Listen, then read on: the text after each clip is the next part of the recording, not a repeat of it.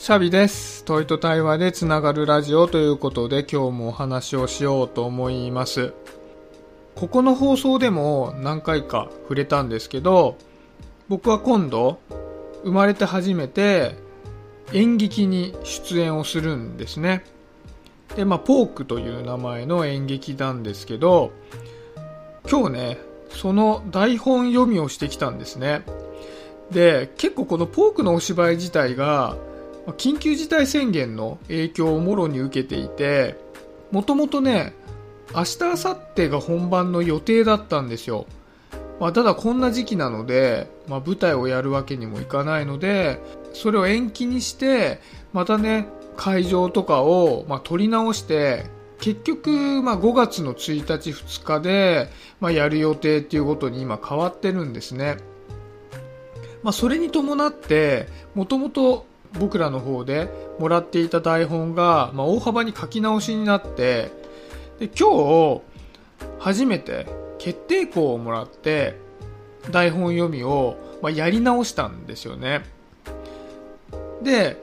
まあ、ちょっとその時に感じた話をしようかなと思うんですね。で、まあ、ともあれ、僕自身が演劇をするっていうのが、もう初めての経験なので、やっぱりこういった初めての経験って大切じゃないですか。だから、まあ、その時に感じた生の感情を取っておきたいなっていうのもあったので、まあ、今日ね、それをやったので、ちょっと感覚的に思ったことを話してみたいなというふうに思うんですね。で、今日ね、やってみて感じたのが、日常生活と、まあ、演劇って当然のことながら違うじゃないですか。で、その大きく違う点として、感情表出と情報っていうのがあるなと思ったんですね。例えば、まあ、日常生活って、この感情表出と情報っていう風に、じゃあ日常のコミュニケーションを分けたときに、感情表出に関しては、まあ、いくらでも嘘がつけるわけですよね。まあ、多くの人は、まあ、どこかしら感情表出に、まあ、デフォルメをかけて、まあ、嘘をついている部分もあって生きていると思うんですけど、じゃあ例えば合コンに行ったとして、で、その時に、まあ、相手のまあ異性の人に、いや今めっちゃ楽しいですって言ったとしても、まあ、実際楽しいかどうかわかんないじゃないですか。実際はめちゃくちゃつまんないなと思ってるかもしれないじゃないですか。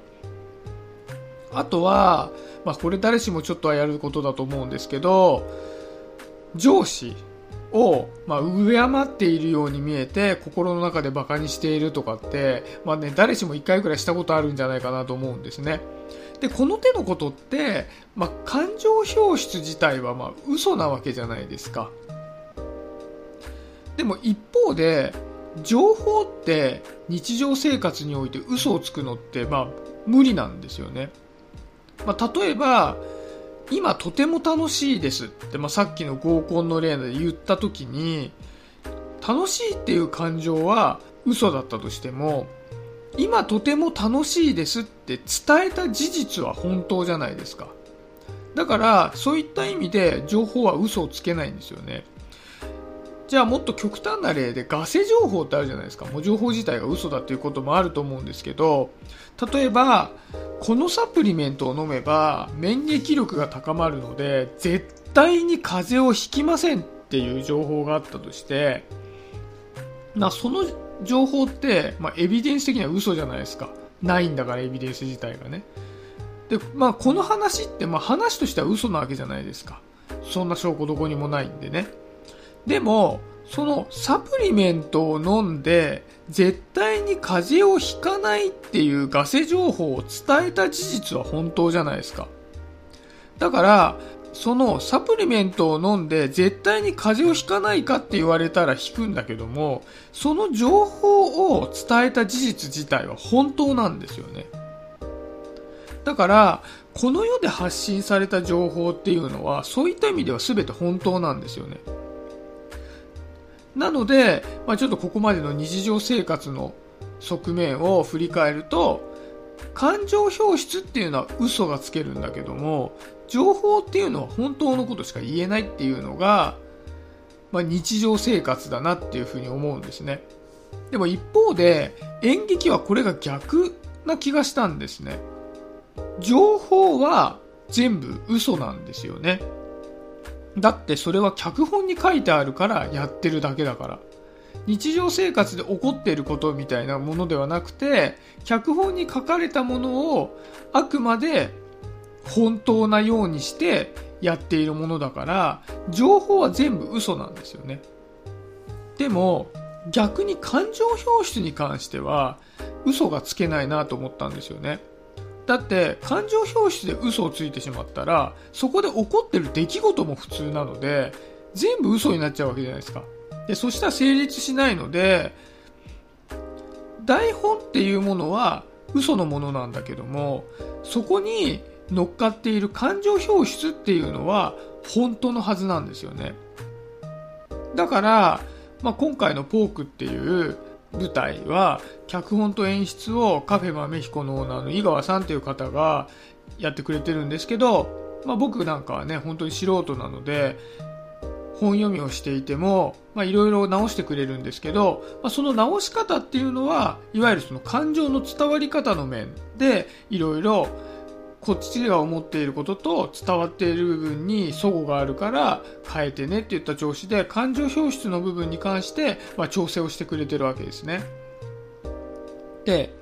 例えばですけど、じゃあ演劇の中にペテン師がいたとして、まあ、全部嘘ばっかりついてるとするじゃないですか。で、そのペテン師は相手を騙そうとしてシリアスな感情を表出するシーンがあったとするじゃないですか。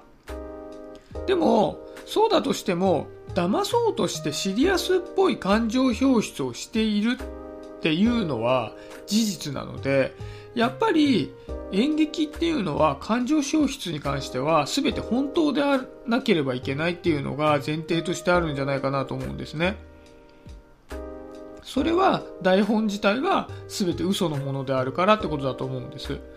だからそう考えてみると、なんかものすごい関係性が面白いなと思っていて、日常生活は本当の情報と嘘の感情表出に溢れているけども、劇場は嘘の情報と本当の感情表出に溢れているっていう感じがして、この部分がめちゃくちゃ面白いなというふうに感じました。